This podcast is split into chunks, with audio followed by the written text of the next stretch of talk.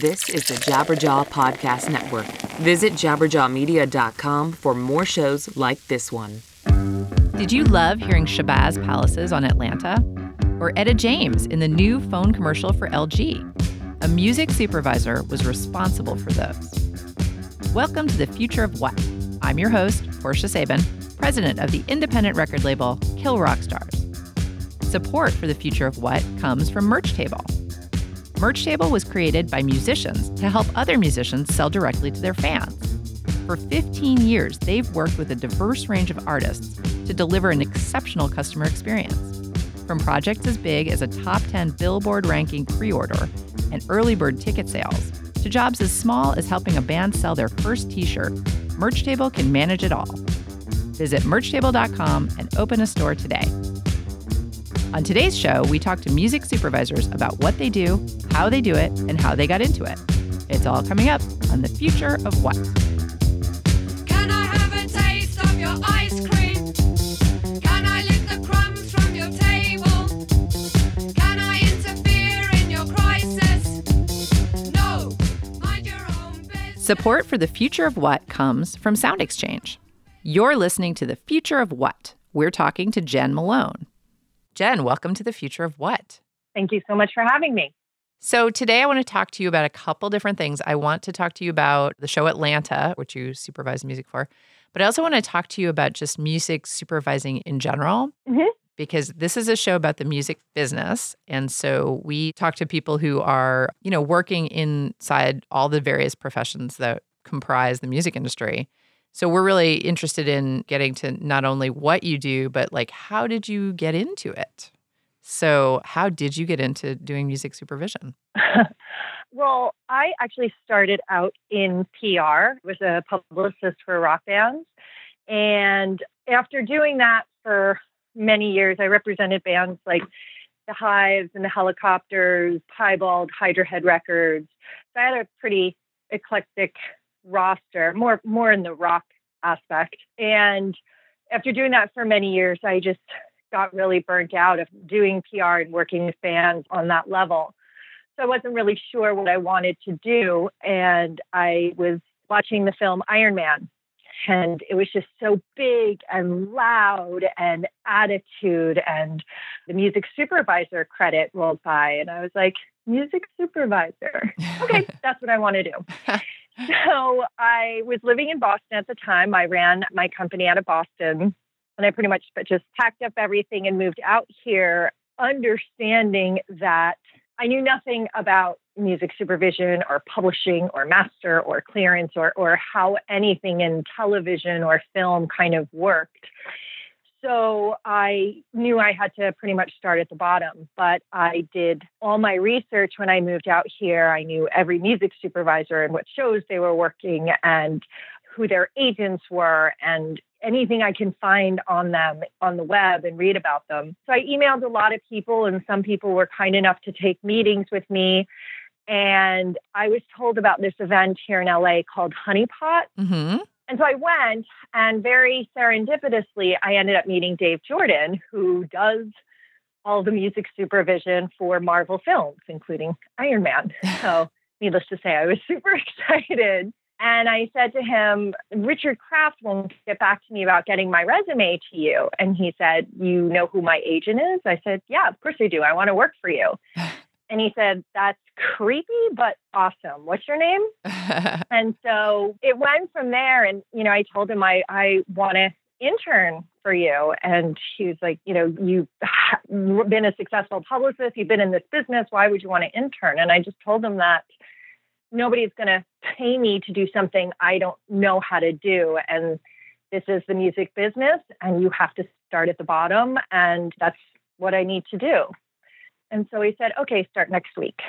So wow. I, yeah, it was amazing. And so I did that for summer. And he also hooked me up with Julia Michels, who's also amazing. She does Pitch Perfect now. And at the time, Blind Side, she did Devil Wears Prada. She's just, she's fantastic. And it was just great to be in that environment and just kind of learning this new language of master and publishing and MFN and all in and aside and you know because it was just something I just didn't know. So from there, it was towards the end of that summer, and I was on an email news group of women in the music industry.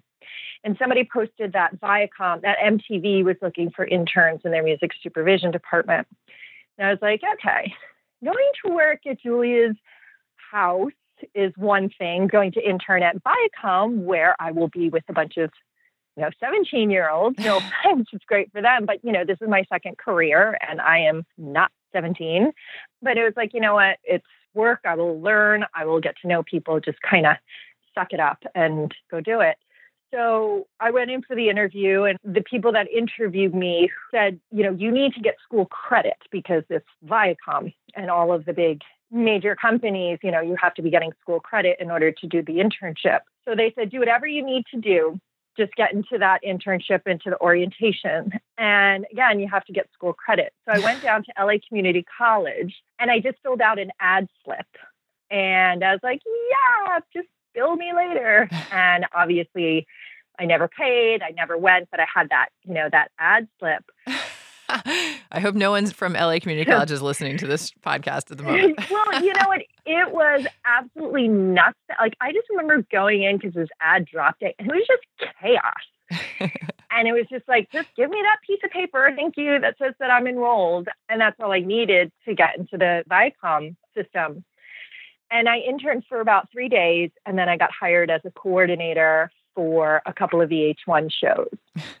and I've pretty much been working ever since, you know, just continuing to network and to meet people. I took a class at UCLA about music supervision, and Thomas Golubic, who does Breaking Bad, was our teacher. So, you know, I mean, it doesn't get much better than that. And, you know, I just kind of bounced from show to show and, you know, kind of, you know, through one of my neighbors, I did a short independent film, which led to another indie film. And it just kind of snowballed from there. And yeah, I've just been super lucky and worked with some amazing people. I did a season, a TV season in 2012 with two music supervisors, Kevin Edelman and Andy Gowan, and they did How I Met Your Mother and Homeland and Criminal Minds and Bones.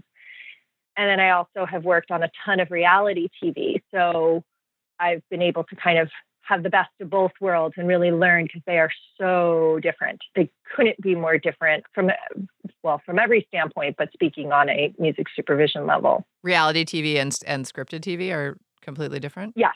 Yes. Why? In what way? Well, for first and foremost, I don't have a script in reality television. So I don't know what the story editors are kind of going to put together because sometimes reality is not really reality television and so there's that you know obviously you you know you get the scripts and you know that you know we're going to have a song here and we're going to have a song there with reality it's just kind of I just don't know what's coming up in the next couple episodes. Does that make it easier in some ways though because you've got you can sort of just stick in some favorite songs or something or is it hard? Well, it's they both have their challenges. I mean, the thing to remember about music supervision is that it's not about what I like. Right. You know, if that was the case, the helicopters would be in every single show that I've ever worked on. But it's about what is right, you know, the director and the producer and the network, what their vision is for the sound of the show. And that's my job is to help fulfill that vision first and foremost on the creative aspect. But one thing that is super, super important, and I can't stress this enough, is clearance. Right. Because that's great if you have an awesome song, but if you can't clear it, right, you you can't use it. And so the first day of my internship with Dave Jordan, the first thing he told me, literally, I sat down with my little notebook, it was ready to go. He said, "Okay, number one, learn how to do your own clearance." Yes. Yeah. And I've I've never had anybody else do my own clearance. Yeah. And that's what enabled, you know, if I didn't know how to do that, I would, I mean, well, besides Atlanta, I would have never done all the shows that led to Atlanta. Yeah. Well, this is a good segue into Atlanta because I know you guys have had some trouble clearing songs for Atlanta. So why don't you tell us what is clearance and how do you accomplish it? Clearance is getting the rights to use the song. There are two sides. There's the master side, which is the actual physical recording, and the publishing, which is the actual song, the music and lyrics. And you have to go out to all of the parties to get the rights. And sometimes that is not easy. For example, on the publishing side, you can have anything from one writer, which is amazing, to, you know, 15 writers. I mean, just for kind of kicks, I looked at some of the Kanye songs because I've never had to clear a Kanye song, thank Right. God. And there's like 15 writers because he's sampling three different songs. Right. And you have to get the rights from everyone, and everyone owns a percentage of the song, and that percentage has to add up to 100%. Right. So if you're short 0.02%, you can't use the song. Right. Yeah, absolutely. So it's just, you know, the business end and it's a lot, a lot of detective work. And it's finding people, you know, like referencing Atlanta, it was, you know, finding people on Instagram and LinkedIn and Twitter and, you know, could because for any artist out there, put your contact information on your site or somewhere because, you know, at the end of the day, it's I want to give you money. Right. So, you know, don't make it so hard for me to find you. I think that's one of the funny things that people don't understand about the music business who are not in the music business. You know, they see all this turmoil, they see these, you know, the Department of Justice consent decree rulings, they see all these Yeah. weird minutia things and they're just like, why does the music industry just not have its crap together? You know, I think this is one of the things that people don't understand is, you know, when you're actually trying to get rights from artists, it's like the artist has to give their consent and they have to have their business in order and that means they have to be findable. They have to you know hopefully have a publishing deal for their own benefit in a lot of ways. You know the easiest people to deal with are the ones who all their business stuff is just clear right? Look we know where to go to get the master rights. We know where to go to get the publishing rights. Boom. You know when it's really difficult it makes it really hard. But one of the coolest things about atlanta for example is you guys are using so much local music. You guys are using like the real music that people are really listening to in Atlanta. Right. And I think that's one of the reasons we wanted to talk to you.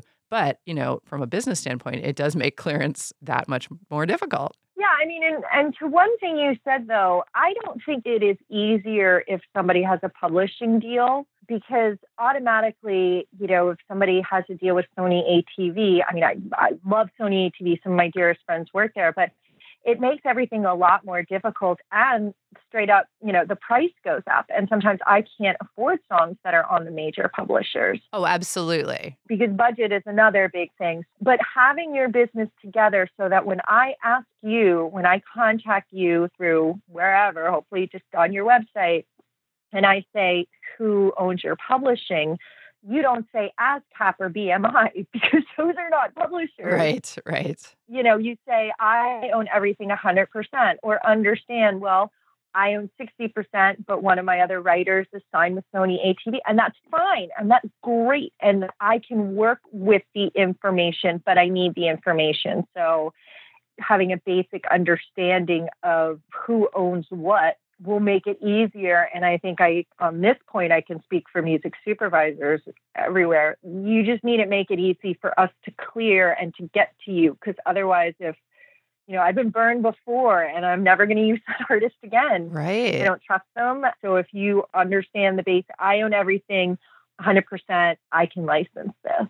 Right. But if it turns out you can't, that's really, that can be really a problem. Yeah, huge problems. I'm glad you called me out on that point because it's true. I mean, I own and run a, an independent record label. So obviously, the vast majority of my artists do not have publishing deals. Mhm. And on one level, you're right. It's it's funny that I said that because really what I meant, I think, when I think about it, is you can get somebody on the phone Right. because when an artist owns their own publishing, you're right. It's easier in terms of like if they've already given consent, for example, with like a lot of our artists, you know, they always want to see whatever we're licensing so that they can give consent, but I have their contact info. Of course. If I didn't have their contact info, it would be a lot easier for me to just, you know, call Sony or Universal or whatever, you know, if they were, Right. or, you know, Bug or whatever. I think a lot of our artists used to be signed with Bug.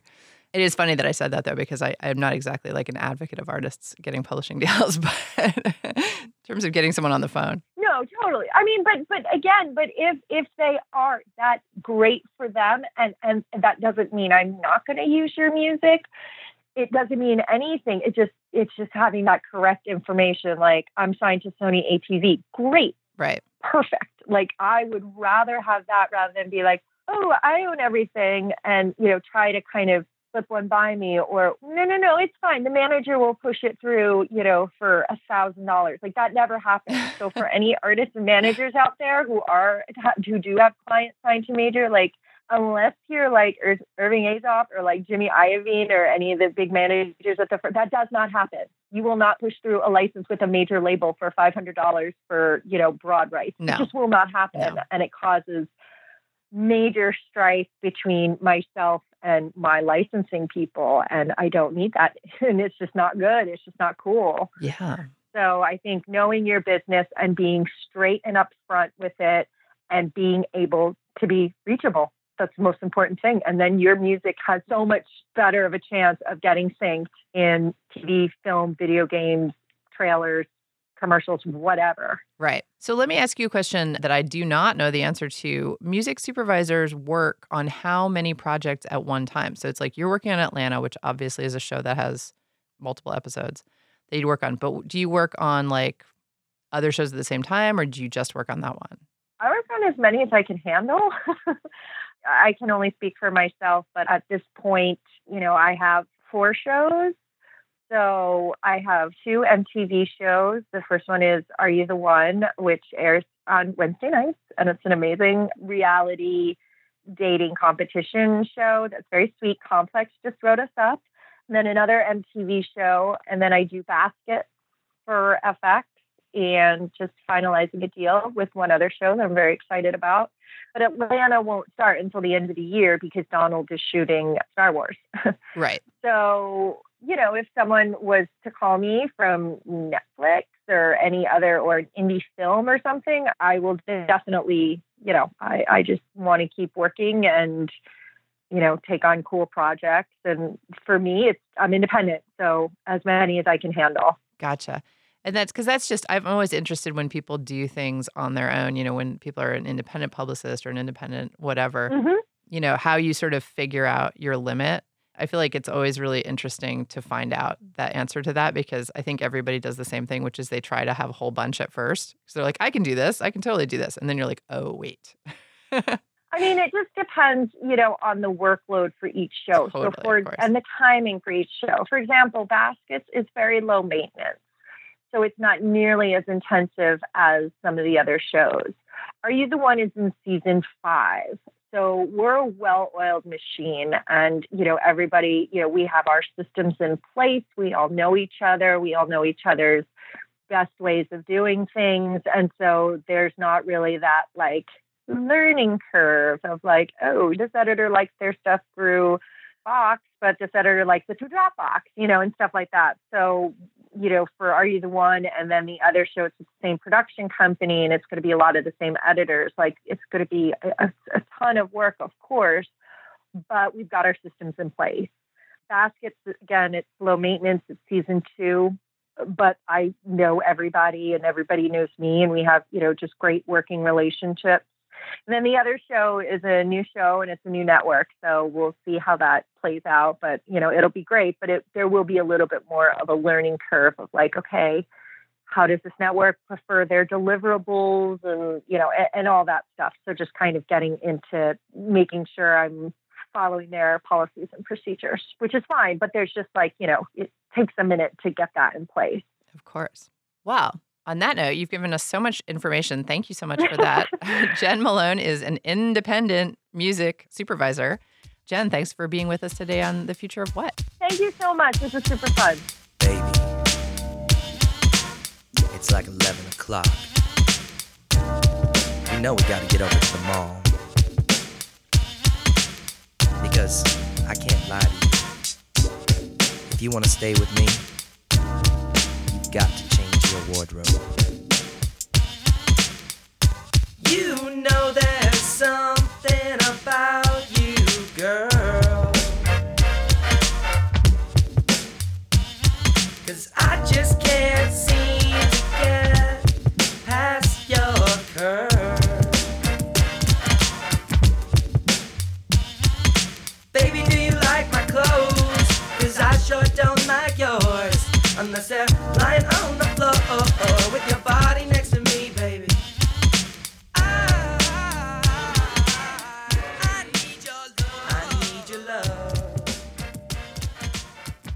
Was Baby Do You Like My Clothes by Harmar Superstar. If you're enjoying this program, please subscribe to our show on iTunes and leave us a comment. To find out what's coming up next, follow us on Twitter at KRSFOW. Are you a metal fan? Then check out the Metal Sucks podcast. Hosted by Brandon and Pete, each episode features interviews with bands like Between the Buried and Me, The Black Dahlia Murder, I Hate God, Royal Thunder, and more. Tune in every Monday to hear Brandon and Pete's take on the latest metal news, gossip, and more. Find the Metal Sucks podcast on iTunes or wherever you get your podcasts. You're listening to The Future of What? We're talking to Sue Jacobs. Sue, welcome to The Future of What? Oh, thank you very much. So, I have read a couple things about you, and probably the thing that really captured my attention was that you actually were a vet tech before you were a music supervisor. That's true. That's a true story. I don't know where that came from, but I saw that imprint. I couldn't, I, I mean, so even my dearest friends don't know that about me, but that was true. I worked at the Woodstock Animal Hospital for many years before. And it, it actually circled back to me to, to come back and help my career, which is a kind of a very, you know, one of those weird you know, coincidence stories. It's how I actually met Julian Schnabel was from working on the being known from Michael Lang, who runs Woodstock and started Woodstock. He and Julian were working on Basquiat together, and he needed a music supervisor. He's like, this vet girl that I knew now does that. So it was really funny that it actually came back to to start my career once. That's so amazing.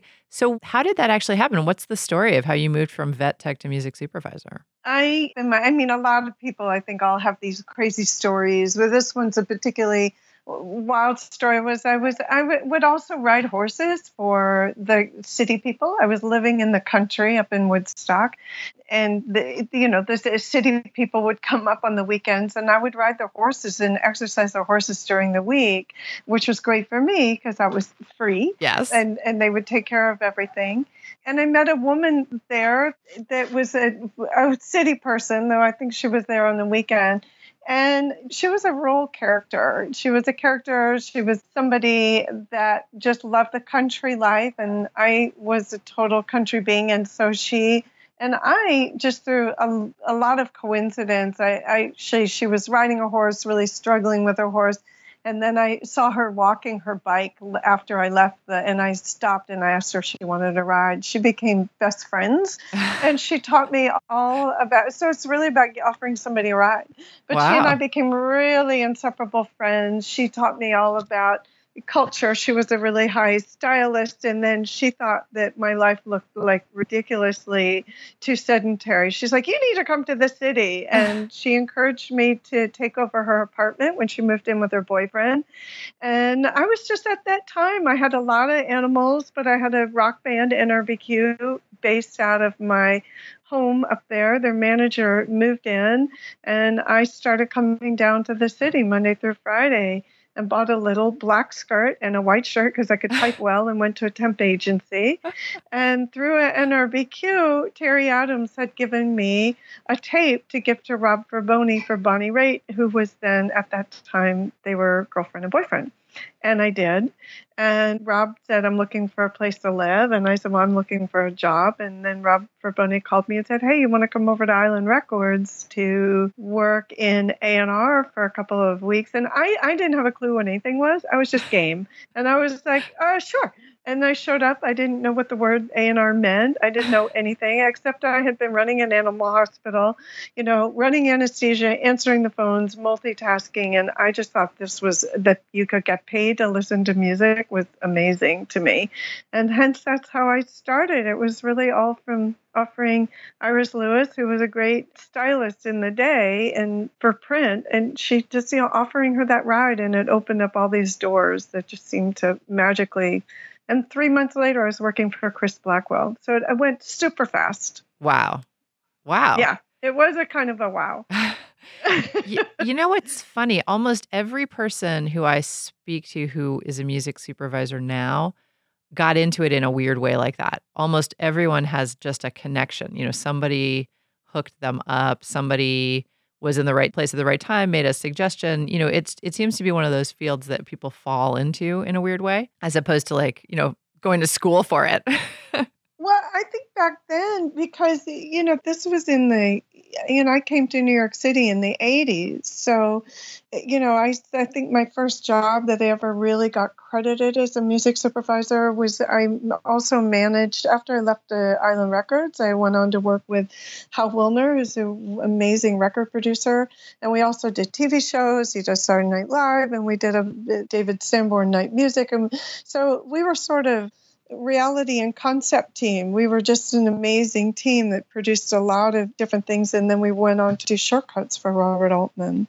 And that's kind of the first time that I worked on a movie set and we did everything live which of course nobody does but uh, but with Bob Altman we that was normal and that's what I thought was normal. Like you just go in there you have on camera music and you shoot it all live which is you know good reason why people don't do a lot of that.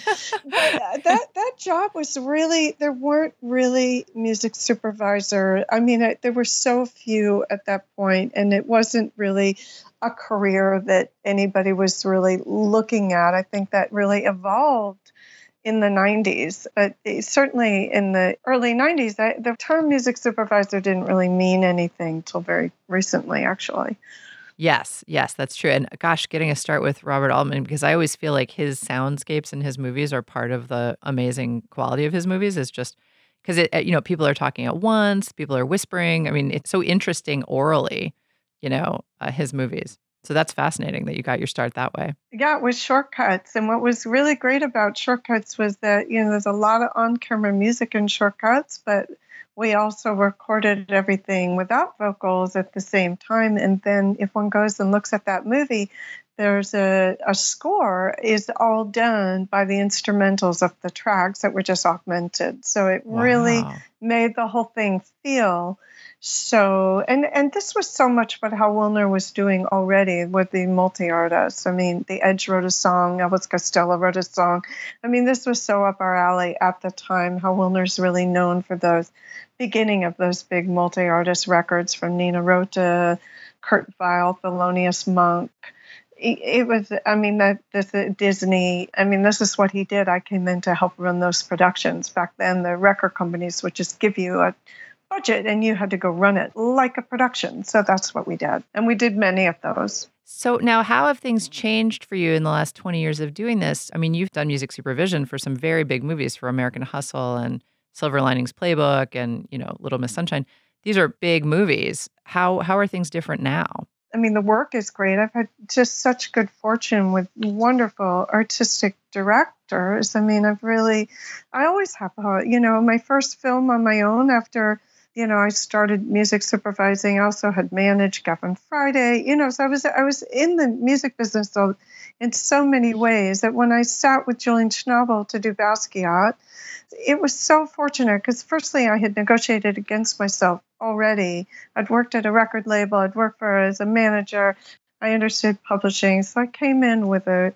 And Hal and I had just always developed a certain way that we cleared things. So, uh, on that sense, I think that I, you know, always have this great fortune to have these really artistic, very strong, visionary directors that I'm really honored to help facilitate their vision. And I think that's, you know, that's that's what I did with. I just it's a continuation of really being a great facilitator. I always say I'm I'm the electricity to the appliances. I can't I can't make anything I, I can't make anything, but I can make them run. You know, I can I go, okay, I know where you want to go. Okay, let's go over here. And really coming up with creative ways to you know, I love to problem solve. And I think that's so, you know, things are only different that budgets are, you know, super tight. I think respect for the value of music is is can be depressing and difficult and i feel on the front line of trying to protect that that people feel that you know writing a song isn't work and it's a lot of work and mm-hmm. writing a great mm-hmm. song so you know I, I feel very passionate about trying to be this bridge between two artists but come at them with equal respect regardless of whether somebody's a little band or a big director if it's if it's a good match then it's really two creative people with great equal value, you know, trying to make something go forward. And you know, I think you've done a particularly interesting job with films like American Hustle because you know that's a movie set in the '70s, so you really had to find some '70s music that wasn't just the same songs that we've heard over and over. Yeah, and I mean that's just my nature, and of course, you know, coming from managing Gavin Friday or working with the Hal Willner, or just my own, you know, being kind of musically raised by NRBQ that taught me about Sun Ra, Thelonious Monk. I mean, I was always a little left of center. I, I, I mean, it was, I mean, the band that I ran around with. eh, I mean, I wasn't a stadium rock person uh, as a kid, so I think the idea of looking and and and seeing what hasn't been used. And we also had to do this when Cody Mundi and I worked together in Studio 54 that's when a lot of the 54 disco movies were coming out. And so you need that blend. You want to give people some things that they really really know. And not everything in American Hustle is unknown or you you want that blend of things that people really know but also you're introducing them Mhm. Girlfight was the same way i that's just my nature to go well where can and it gets harder that does get harder because there's so much content Oh, Being God, yes. made. Yeah. and you know you're just trying to go scouring the out bins and your vinyl to find stuff that's interesting Do you do that now? Do you just listen to tons of stuff? Yeah, but I, you know, you listen to tons of stuff, but you listen to tons of stuff for what it can do for you, which is really an unfortunate side effect of the problem of being a music supervisor. Right. Is that you hear the beginning of a song, you're like, oh, that's perfect, that's perfect. Oh no, don't do that, you know, and and so you know, you're kind of like, you know, you find something when, and every music supervisor will have this experience when you just get exactly the right tone, it's all moving in the right way, it doesn't have lyrics that are a problem, and then all of a sudden it does some crazy thing that just you know collapses the whole thing to like can't use it. And and that's probably what i tell all my you know people that come in here to intern or want to be music supervisors is like it's all got to fit that's the hard part it can't be like this is all perfect except the lyrics or this is all perfect except it does that thing it's like nope then it goes in the no bin so unfortunately it's you've really got to I, you know, you've got to spend time. I try and use my vinyl listening and on the weekends. I still have my house up in Saugerties, and I try and do my listening really much towards just listening to music and not trying to go, you know, what can it do for me? Which is, it's really that's unfortunate side effect, and that that you listen differently. Yes. Yeah, absolutely. Well, and I mean, I think that's part of the problem of being in the music industry is is, you know, when you do have something that you're trying to accomplish with music, you know, sometimes you you listen to it differently, but I feel like that's the ongoing conversation because I'm just so glad there's still original music being made. I would rather have people make original music than just make music trying to please certain people. You know, saying like, "Oh, okay, well, I'm going to, you know, I definitely want to get a McDonald's commercial, so I'm going to write the perfect McDonald's commercial song." you know. It, it, I mean, and I also think that just never works. I, I mean, it's it's so easy to tell when people write from their head and when they write from their heart. You just can tell. I mean, Mhm. I, I could put that in front of anybody that's not even in the music business and say, here's four songs. Pick something that you like that have, you know, that are have nothing to do with music or only casual listeners.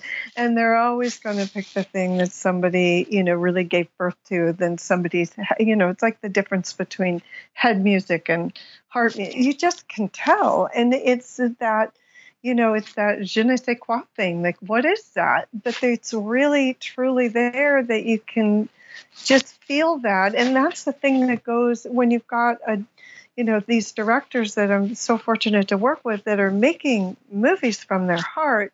You can just tell when the music, eh, music made from the head is never going to go into those films. It just doesn't work even if it's like kind of perfect, it'll be sort of too perfect, or it won't have that same visible core that these directors are having with their you know making their films and and that's really what you're trying to do is you know and at the end of the day i only present music you know it's it's not I'm just presenting things, but I do want to present things that I think are valid, and I want to present things that are like, here, here's a whole, you know, here's a whole array of things. See what you want. And a lot of directors, you know, everybody works really differently, but I don't think you can make music to be in a movie. Yeah. You got to have the soul. Every song has to have soul or heart, Yeah. as you, you know, as you're saying. I think heart is a good word, but soul is, you know, that's what it is. It's empty if it doesn't have honesty and integrity. I think that's, and you can, you're right. You can tell. You can tell when a song was written from the heart and when it's, you know, designed. I know that's that that's that magical thing. I mean, that's isn't that so mystical to know? Because even when the designed one's so perfect, it's like what? It's just missing that thing. You know, that's you know that thing about being human beings, or what? I mean, that's that magical part of life. I think. Like, what is that thing that it, it that everything has? That sort of you know invisible DNA that just makes you so excited. And and yet there is some music that lends itself better to be. I mean, music has to have space for picture and sound. And I do say that to a lot of great writers. I'm like, you know, the you do- you do have to have space. If your music is so, that's why jazz can be difficult, and I love jazz, but it's got so much going on in and of its own storytelling that it's very hard to fit into a lot of scenes because it's got so much of its own thing happening that there's no room for picture or you know you have to have the, exactly the right movie for that i always wanted to score a whole movie with sun ra but it's, it's you have to find the right one Wow. awesome. Well, Sue, Sue Jacobs, it's been such a pleasure to talk to you. Thank you so much for being with us on The Future of What today. oh thank you so much portia i really appreciate it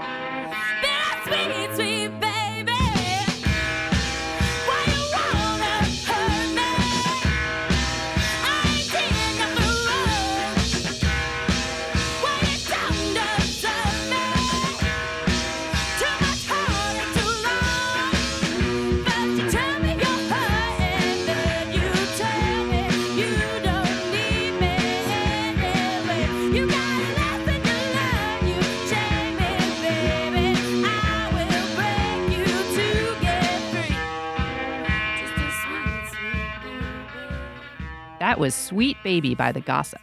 You're listening to The Future of What. If you're enjoying this program, like us on Facebook and become a subscriber on iTunes. Support for The Future of What comes from Merch Table. Kill Rock Stars has partnered with Merch Table for almost six years now, and they've come through for us in a lot of ways. Like when the comedian Kurt Braunohler wanted a face towel with his face on it, Merch Table found a way to make this, and it's been one of our most popular items in our mail order store. KRS loves Merch Table. You're listening to The Future of What? We're talking to Bryan Turcotte of Beta Petrol. Bryan, welcome to The Future of What? Well, thanks for having me. So, I am talking to you today because you own a music production company called Beta Petrol, but you're also a very interesting human being with a long history in the music industry. So, rather than just focus on that, why don't you tell me sort of how you got started in music? That's such a crazy question. I grew up in San Francisco in the 80s, at the, the punk scene up there. So I was playing in bands up there in San Francisco, and by the time I was 14 or so, and then graduated high school and decided I didn't want to go do the college thing, and I wanted to move to Los Angeles and make music a career. So I did. I moved to LA when I was 18 and quickly sort of just jumped into the small scene that was happening in LA at the time in like around 1989, 1990, which would have been like Jane's Addiction and all that stuff happening sort of at the same time as the big Sunset Strip, you know, sort of rock and roll thing Mm-hmm. and then decided that I wanted to learn as much as I could about being a musician or being in the music business. So I pretty much forced myself into a job at Slash Records. I sort of showed up there one day. Uh huh. a friend of mine worked there. And I was like, oh my God, I have to work there. So I sort of showed up one day, and didn't really give him a choice, and was like, I work here now. And worked there for about 45 days straight with no pay before the vice president finally came down and said, okay, kid, my God, like you have a job. So, so I worked there and learned a lot about, you know, pretty much being the assistant, starting off as a runner, I learned everything from helping out the art department, helping out, you know, royalties and finance, helping out promotions, helping out radio, all that stuff. I just learned it. And then not that long after I got signed, being a bass player in a band and went on tour and saw the world that way for about six or seven years. And I guess the rest is history. I mean, from that point on, I sort of realized that I loved being in the music business and I loved being a musician, but I don't think that I was 100% comfortable on either end, like being a record label executive or being a record label owner or just being a touring musician. So I guess that's sort of what pushed me into where I'm at today and, and that it's sort of I own a business. I don't have to tour. I can be creative. I could put the money where I think is needed in certain musicians' hands. I can still write when I want to, and I can be a standard music supervisor picking great songs from old tracks to new, scene bands otherwise. So that's sort of, I guess, how Beta Petrol was founded and established from uh, my partner and I, both sort of taking our experiences as touring musicians and as record label guys, and sort of saying we want to take Slash Records as an example and our touring and creative experience and sort of smash it together and make a sort of hybrid company that feels like a good combination of art and commerce where we don't lose sight of either side in a delicate balance. I mean, I'm just interested. My mother was in advertising for years, and the word that always came to mind when I would think about that was soulless.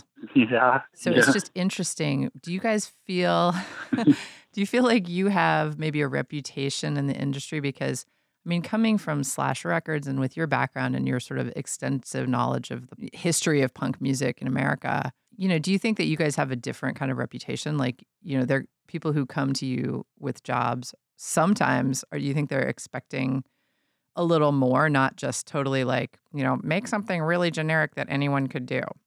no doubt when we started, that was always the cornerstone of what we wanted to build. I think that we have established that and that people expect when they come to us for us to tell them what we think and to be honest and to say that's a dumb idea or, you know, that's been done before. I guess in some ways we can be looked at as a, a little bit maybe hard to deal with and we don't kowtow to conservative avenues of music, although we do provide that to clients that we like and work with all the time. I think most of the time people come to us to bring us on more as a partner and to have the soul of what that part of an ad or a film or whatever it is, you know, needs, you know, because uh, in our opinion, it's like you have your actors, you have your directors, you have your music, you have your story. Like it's an equal part, even though oftentimes it gets you know, treated as the last line item on the budget that always ends up getting the, you know, the budget slashed. So they're constantly looking to fill a void quick and cheap. And we just don't do that. I think that we, you know, love to sort of push back and say quality is paramount. And, you know, however we get there, we get there, whether it's working with an independent artist that's willing to do something very fast or whether it's a big artist that needs to bring a fan base and to bring a culture to a spot, you know, because that's essential. But we've always used that mantra of be respectful of the brand and be respectful of the band, you know, in order to make a good partnership. And and sometimes that means we walk away and just say, no, it's not that's not cool. We're not going to use that song in this spot. We don't feel like it's right. I think that sort of puts us in a niche where people feel that we have that soul and we pay respect in that regard. And so we're not willing to sell ourselves or or our community musicians short by cheapening something out. I mean, we've seen it a million times. You know, songs used out of context and used inappropriately, and it's like, oh, that's obviously done by somebody who hasn't done their research. Right. It's really interesting to me because I think advertising in our culture sometimes can have a stronger effect on the culture than even like films or TV because more people see them in a lot of cases. Mm, yeah, I think you're right about that. Yeah, there have been these iconic moments like in my lifetime. Like I remember remember the Volkswagen ad that used Nick Drake's Pink Moon. 100%. Yeah, that was a big moment. That was a huge moment. I mean, it was a huge moment for obviously his estate because it completely revitalized interest in his albums. But it was also just like a an amazing moment for people who pay attention to music. Like, oh my God. Yeah. Yeah. Yeah. I mean, there's lots of music that I personally keep off the table for reasons that I don't feel we've come to a time where advert using it in advertising is is acceptable. Like for example, if anyone were to come to us and say, you know, hey, we want to use Black Flag or the Dead Kennedys in a spot, I would just walk away and say no, which is strange coming from a world where I was raised. But I guess it makes sense in that I'm sort of protective of the anti-establishment side of that music, and that I don't feel that that would be doing a brand a good service unless it. I guess it, it's it's possible in the future that there could be something that would make sense to use a song like that. Right. But I don't know for whatever reasons I've always enjoyed jumping into an arena like advertising where there's lots of big egos and, and lots of power plays and they really do feel oftentimes like they sort of control the destiny of the world that feel very self-important and i love jumping into that with our team to sort of compete with that in a way that's sort of like we're the music guys like no don't tell us what to do like we're going to help you to do something innovative and to do something interesting, but you know, you don't get to dictate to us what's cool and what's not. Right. I've always sort of enjoyed taking that role, at least in having a moral compass for what I feel like is whether it's a classic old reggae song or some new indie three girl band, like whatever it is, like it, ha- you know, it has to make sense. And no one in advertising, as far as I'm concerned, does the actual due diligence and the research to understand how the partnerships with music can be best served. And I think that's where we fall in. And we like to sort of consider ourselves more like a musical partner and not just a facilitator. Absolutely. And I mean, I, you know, that's been in my career as well because many bands on my label and on other labels have historically you know, famously turned down, you know, the the band The Thermals famously turned down a Hummer ad, even though they were being offered something like 75 grand Yeah. because they are environmentalists and they don't believe in that. And, you know, I feel like that's almost gotten more press. you know, when a band turns down an ad than when a band Yeah. is in an ad. It's it's funny. Well, look when it was when we were just starting out. I mean, it's got to be we've got to be coming on just past 10 years that we've been doing this. It was really not cool on a lot of levels. There was a lot of money being thrown around, but it was more likely than not for people to be hesitant, if not just outright deny the usage. Right. And then as the creative started to push forward and spots became interesting and people like younger generations were coming into those power positions, the respect of how music is used to picture, it became a little cooler and then and it started to push the boundaries of saying, well, look, look, let's just not just throw money at this band to use in some cheesy deodorant spot. Like, let's reserve that stuff for really cool, innovative spots where they can really be reflected in a good light. And that started to happen, and the band started to become aware that it can be cool, it can be so, you know, serving them well in terms of notoriety or in terms of recognition, and certainly the financial gain of it made sense and that it was putting a decent amount of money in their pocket for a short amount of time.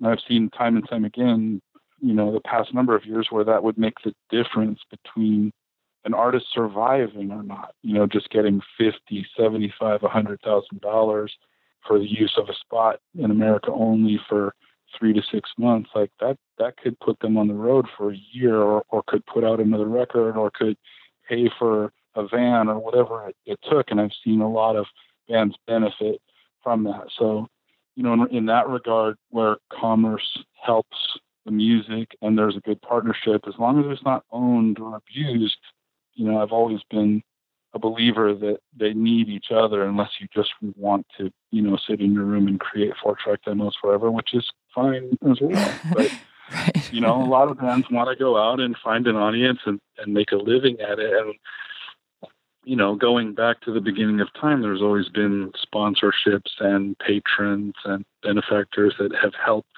the music. And I feel like that's just part of it, you know. So we've sort of grown up in you know, as the record labels start to decline and there's not a lot of money being thrown around, that that was for a number of years a really good way for bands to even break was just to get in the right spot. Oh yeah, absolutely. You know, the beginnings of all those Apple silhouette spots. I mean, geez, you could literally have a career if you got one of those spots. Oh, I know. Didn't that band Jet just completely make their whole career for one of those Apple iPod ads? Totally. I mean, that was a huge part of them. Like, oh my God, Wolfmother did one. I mean, there's a mm-hmm. bunch of bands that really, I mean, I think it still happens today on some level. I think you see artists and people, you know, the the stigma of it being a sellout is is pretty much gone for the most part. Even bands that were really against it for many years, I find are sort of more open to it.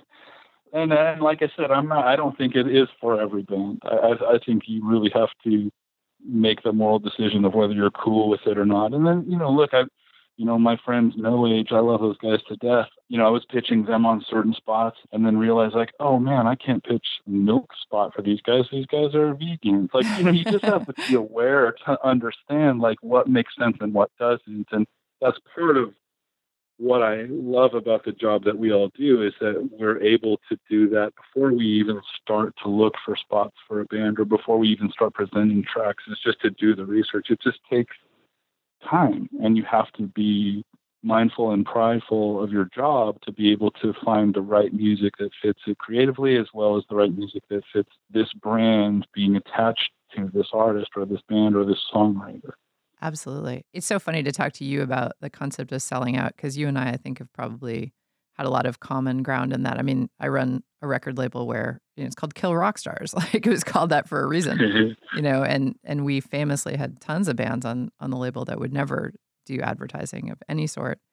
And yet, as the music industry has changed, especially over the last five to ten years, I think people have really realized that your income streams dwindle in other areas, and and to do advertising might actually make sense. And also, I think the world has expanded in terms of the opportunities. You know, it's not just advertising. There's tons of, you know, podcasting, web series and all sorts of things where where, you know, if if a band gets a placement, it can help them, but it doesn't necessarily sell out their values.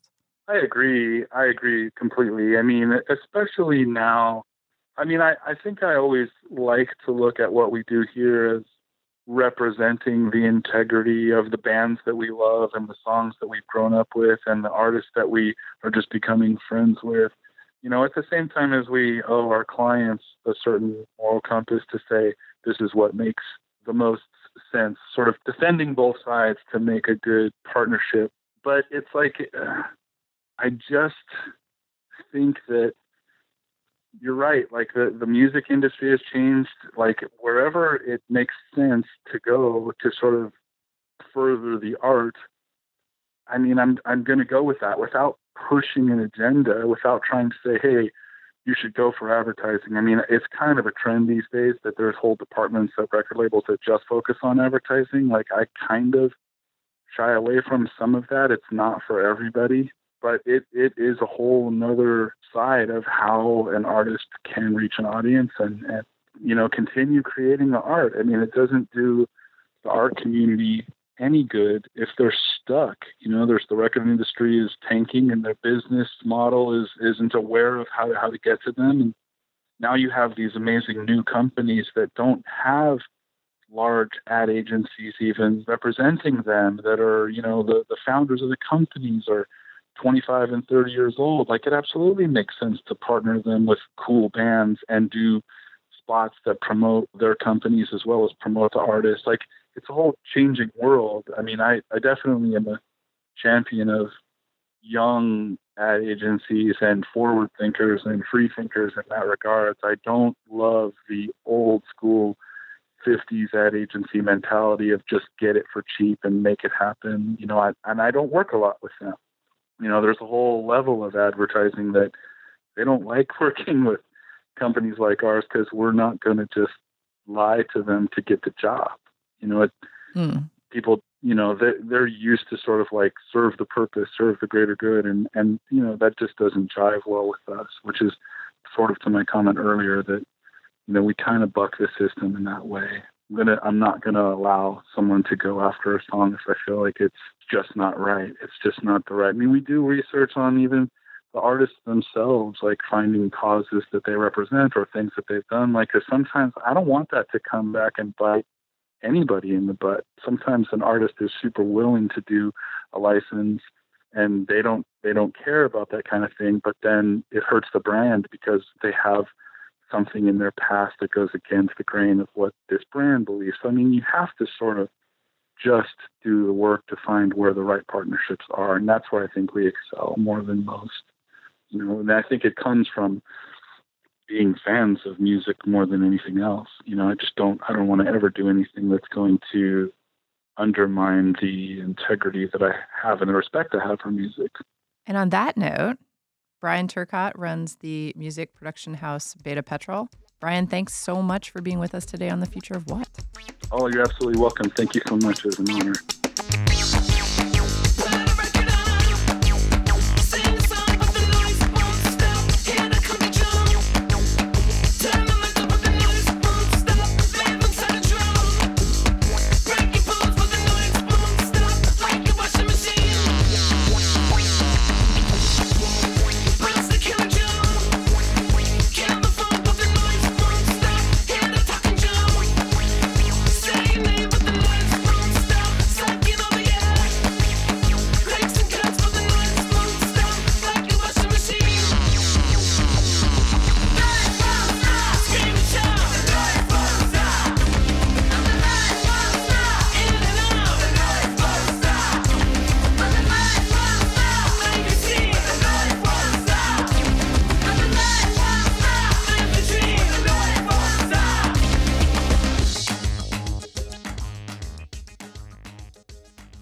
Noise Won't Stop by Shy Child. And that's our show. The music we played today was used by permission. You heard Harm Our Superstar, The Gossip, Shy Child, and of course, our theme song, Mind Your Own Business by the Delta 5. Subscribe to our podcast on iTunes and leave us a review. For more info on our shows, check out our website at killrockstars.com slash the future of what. Our program was engineered by Brent Asbury at Beta Petrol and is produced by Will Watts and Anna McLean. I'm Portia Sabin, president of Kill Rock Stars. See you next week. Can I have a taste of your ice cream? Can I lick the crumbs from your table? Can I interfere in your crisis? No, mind your own business. No, mind your own business. This is the Jabberjaw Podcast Network.